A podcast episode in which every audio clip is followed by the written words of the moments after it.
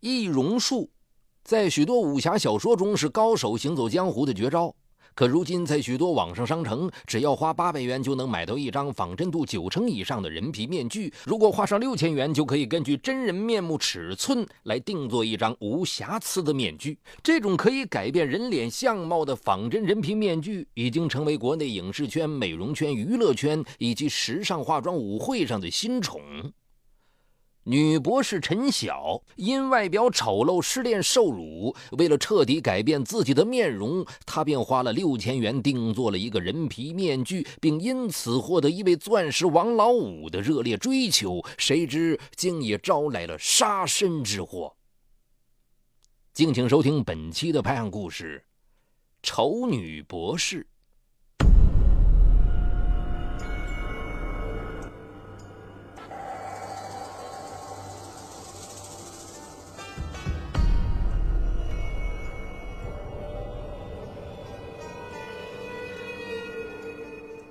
陈晓，一九九九年以优异的成绩考取了一所知名大学，并一路读到博士。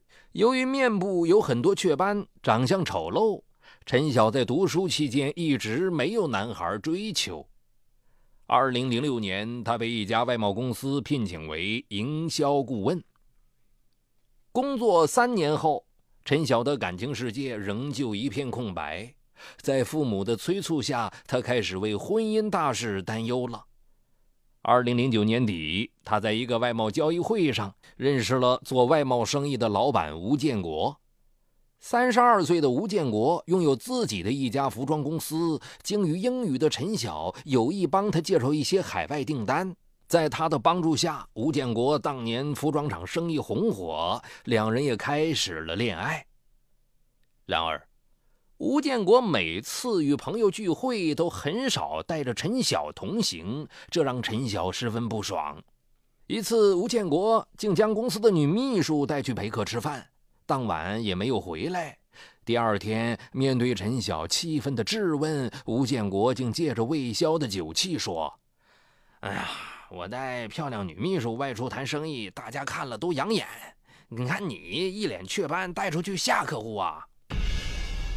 男友的话让陈晓十分寒心，更令他愤怒的是，此后不久，他发现吴建国和女秘书住在了一起。原来，吴建国最初与陈晓相好，只是觉得他是博士，在外贸生意上可以帮自己谈判，交这样高学历的女友有面子。但他终究还是对陈晓的外貌耿耿于怀。二零一一年六月，两人分手了。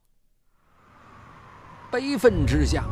陈晓发誓一定要找一个比吴建国更优秀的男人，为此他主动在各个婚恋网上征婚。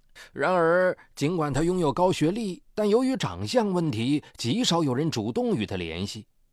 一次，一个收费婚恋网的红娘提醒陈晓说：“我建议你去做整容，如果怕痛，最起码征婚的照片要美化一下，才能吸引更多的男士啊。”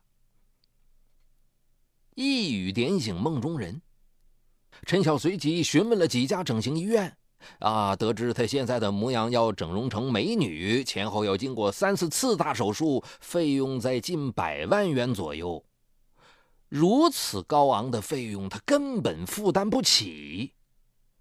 失望之余，陈晓不禁幻想：如果自己会易容术就好了，凭一张人皮面具就可以变成美女。不久，陈晓在网上看到一个帖子，惊讶地得知，很多网上商城有大量人皮面具销售。这些面具多达上千个品牌，价格从四百元至上万元不等。这种面具由硅胶材料制成，有真人的皮肤纹理和肤色，还可以随意化妆。如果多加五十元，还可以为面具植入眉毛跟胡子，效果更加逼真。更令陈晓兴奋的是。网上还有所谓的人皮面具专业定制。他根据网上找到的电话，找了一家人皮面具制作公司。对方告知，定制人皮面具需提供一张正面照、两张脸部侧面照。公司将会根据真人出具面具模板，客户对制作的模板满意后下订单制作。当然，如果当事人要求达到最佳效果，由本人到公司直接做模板，这类面具会更贴皮肤，与本人的逼真度会更高。工作人员表示，这些面具。由超薄的医用硅胶制作，贴在面部看不出来，也没有副作用。有了这样的人皮面具，自己不就可以变成美女了吗？陈晓兴奋极了。经过多方比较，他选择了一家自己认为最为专业的人皮面具公司，从网上给对方传去了三张正侧面高清照片。第二天。厂方就通过邮箱传过来面部模板的效果图。陈晓再三研究，提出自己鼻梁不高，希望人皮面具能垫高自己的鼻子。经过多次修改，他终于对面具满意了，随即用银行卡给对方转账了六千元。由于前一段恋情让自己颜面扫地，此时的陈晓已辞去工作。他希望新的自己能迎来幸福的婚姻，同时让自己的事业有新的起色。一周之后，陈晓收到了厂方寄来的快递，拿到人皮面具，陈晓十分激动。他根据说明，将自己的面部用洗面奶细细的洗了两遍，然后在自己脸上涂上硅胶水，再小心翼翼地将面具平整地铺在自己的面部，用特制的棉花球压平时，做好了这一切之后，陈晓对着镜子里皮肤白皙粉嫩、鼻子高挺的自己，满意的笑了。他打开房间里所有的灯，用手机对着自己漂亮的脸蛋换着各种姿势自拍。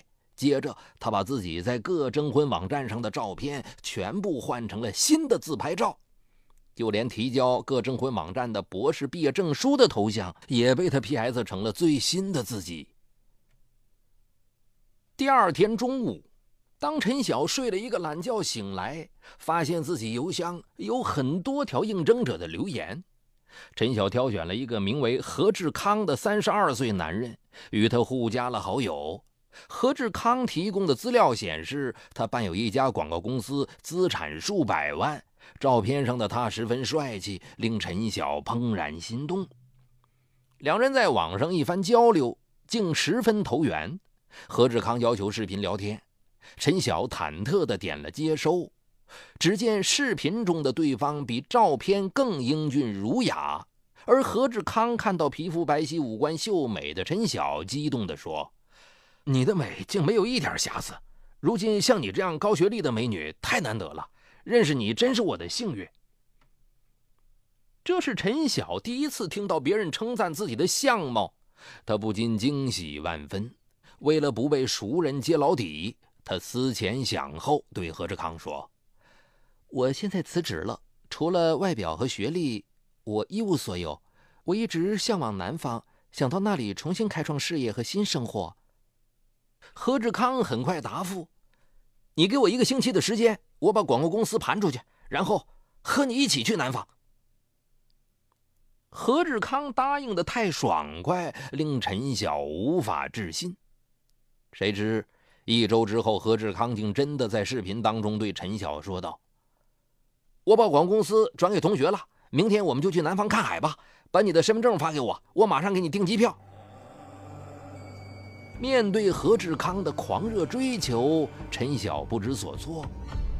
他考虑再三，对何志康说：“如果你真有诚意，你就先去打前站，等你租好房子，我就过来。我们一样可以在南方开一家广告公司。”第二天晚上。陈晓接到何志康从南方某市打来的电话：“小，我已经到了，我在海边等你。”嘿，这梦幻般的爱情虽远在天边，但也近在眼前呢。二零零一年九月三日，陈晓给家人打了一个电话之后，就收拾行李前往飞机到达时已经是晚上十九点。何志康在机场等候，直接把他接到了租下的房子，一套精装修的两室两厅。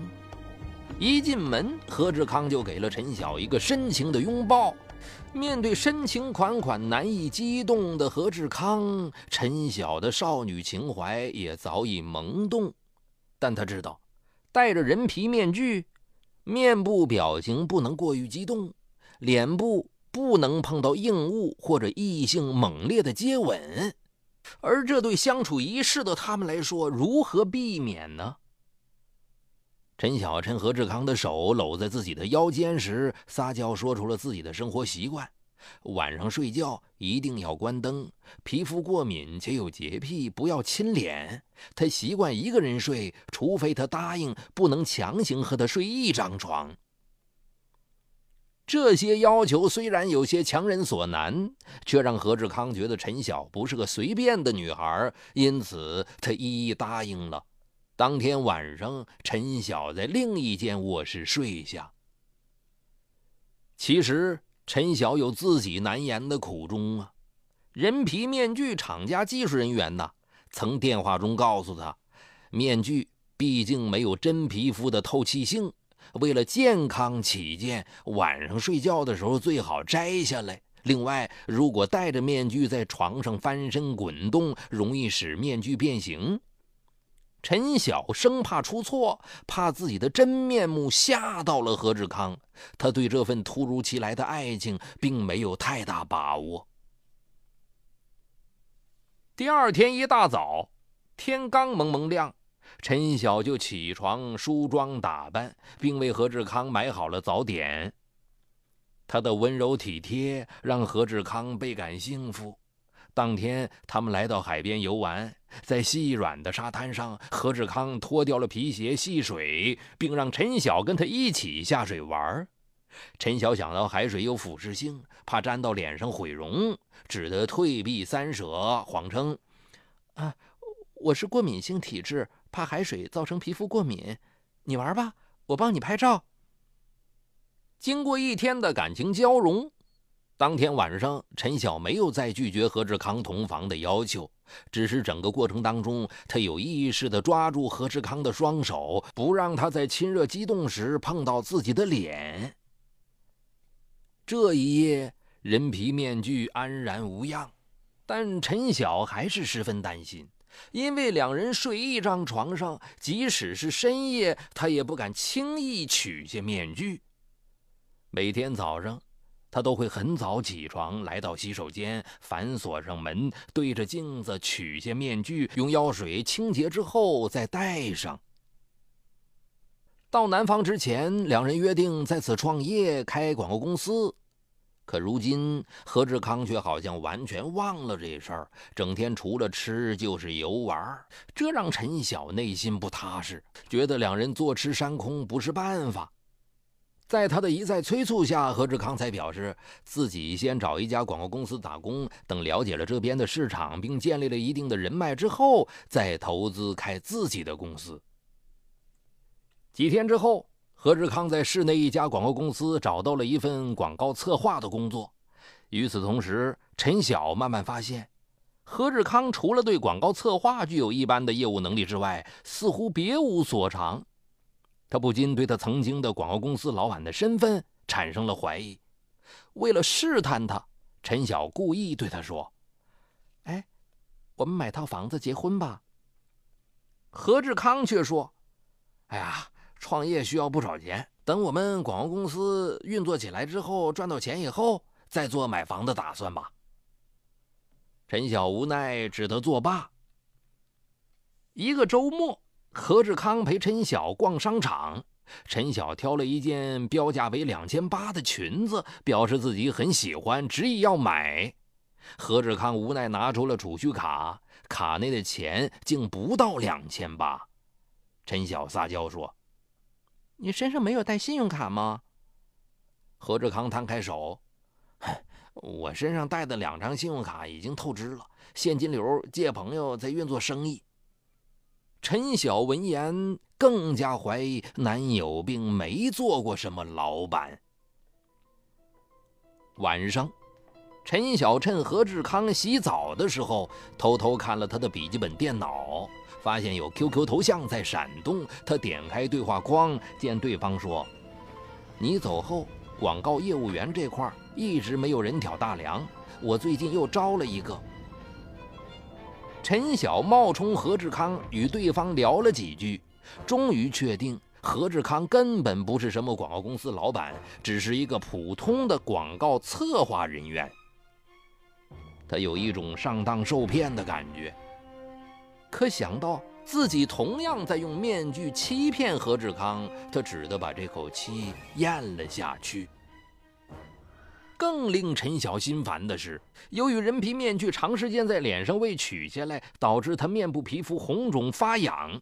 有一天，他趁何志康上班时，独自到一家皮肤专科医院检查。医生严肃地告诉他，人皮面具虽然是医学硅胶制成的，但它没有人体皮肤的呼吸功能。你的皮肤长时间的呼吸不畅，再加上贴面具的时候涂的硅胶液堵塞毛孔，已经有明显的中毒溃烂的症状。你再也不能戴这种人皮面具了。医生还为陈晓开了许多内服和外服的药。陈晓很是不安，医生说自己不能再戴面具，可自己如何以真面目示人呢？何志康看到自己红肿丑陋的脸会有什么反应啊？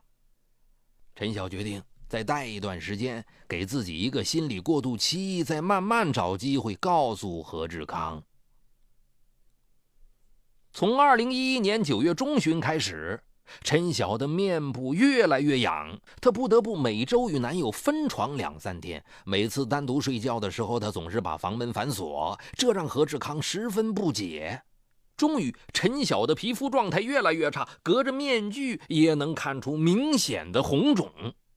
何志康担心地说：“哎，你你是不是内分泌出问题了？我陪你去医院看看吧。”陈晓试探着问。如果我毁容了，你还爱我吗？何志康说了：“嘿，又没有谁向你泼硫酸，你怎么会毁容呢？我永远爱你。”在他的甜言蜜语下，陈晓当晚又睡到了他的怀里。待陈晓睡熟后，放心不下的何志康忍不住打开了床头灯，细细的查看他的皮肤状况。灯光下，他惊讶的发现。女友耳根下面有起皱的皮肤，他用手一揭，竟发现起皮面积不断增大。他试着将那层皮揭开，皮下脓包竟有脓液流出来了。何志康被眼前的景象彻底惊呆了，这不是人皮面具吗？怀着一丝惊恐。他用颤抖的手彻底揭开了女友的人皮面具，呈现在面前的是一张红肿并布满了雀斑的脸。更可怕的是，因毛孔堵塞引起的脓液混合着少量的硅胶液，让人感觉像看到了恐怖片当中的木乃伊。何志康吓得惊叫一声，从床上跳了起来。陈晓被惊醒了。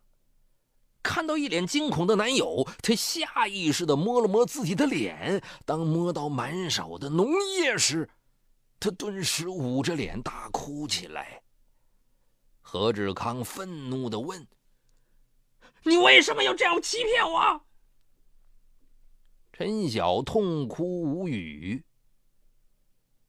两人一夜未眠。第二天天亮之后，何志康痛心地对陈晓说。如果当时你以真面目对我，也许我还能接受你。可你这么欺骗我，怎么可能再爱你呢？在他的劝说下，陈晓和他一起再次来到医院。医生看了以后，摇头叹息呀：“哎呀，你的毛孔长时间的堵塞溃烂，已经伤及面部神经了，以后很有可能留下永久的疤痕呐。现在要让面部恢复正常的皮肤呼吸功能。”至少要经过半年的治疗。当天晚上，何志康再也没有与陈晓同房，两人还商定国庆节期间各自回老家。因为身上的钱都用来治疗面部了，十月一日，陈晓让何志康帮忙订火车票，可黄金周火车票很紧张，何志康没能买到票。陈晓抱怨道：“要不是你疯狂的追求我，我也不会落到今天的地步。你连一张火车票都买不到，还算不算男人？”何志康反唇相讥：“哼，要不是你拿假面具骗我，我现在还在老家经营着我的公司呢。”陈晓再也忍不住了。谁不知道你在老家做什么的？一个普通的广告策划员，还冒充公司老总，你脸不脸红？得知自己的谎言被识破，何志康不禁恼羞成怒，打了陈晓一拳。陈晓愤然还击，何志康抓住陈晓的一只手，另一只手勒住他的脖子，把他摔倒在地，并抓住他的头往地板上砸了十几下。随后也不知怎么疯狂起来了，他又跑到厨房，拿一把菜刀往陈晓的面部、颈部一阵乱砍，边砍边说：“叫你用假面具骗人！”陈晓鲜血直流，很快便断了气。何志康这才慌了，赶紧将陈晓的尸体拖到卫生间，并清洗作案现场。二零一一年十月二日上午。为防止罪行败露，何志康购买钢锯、黑色塑料袋、折叠式铁锹等工具，在住处将陈晓的尸体肢解。当天晚上，何志康将尸块装进一个行李袋，然后坐摩的到市图书馆后面河边，将尸块埋在河边的树林里。之后，他返回出租屋清理现场，抛弃了部分作案工具，随后潜逃。二零一一年十月八日，何志康在家中被抓获。并对自己所犯罪行供认不讳。近日，该市中级人民法院判处何志康犯故意杀人罪死刑，剥夺政治权利终身。陈晓的父母痛心地表示，他们一直催促女儿的婚姻大事，但对女儿的交友并不知情，没想到女儿竟走上了这条不归路。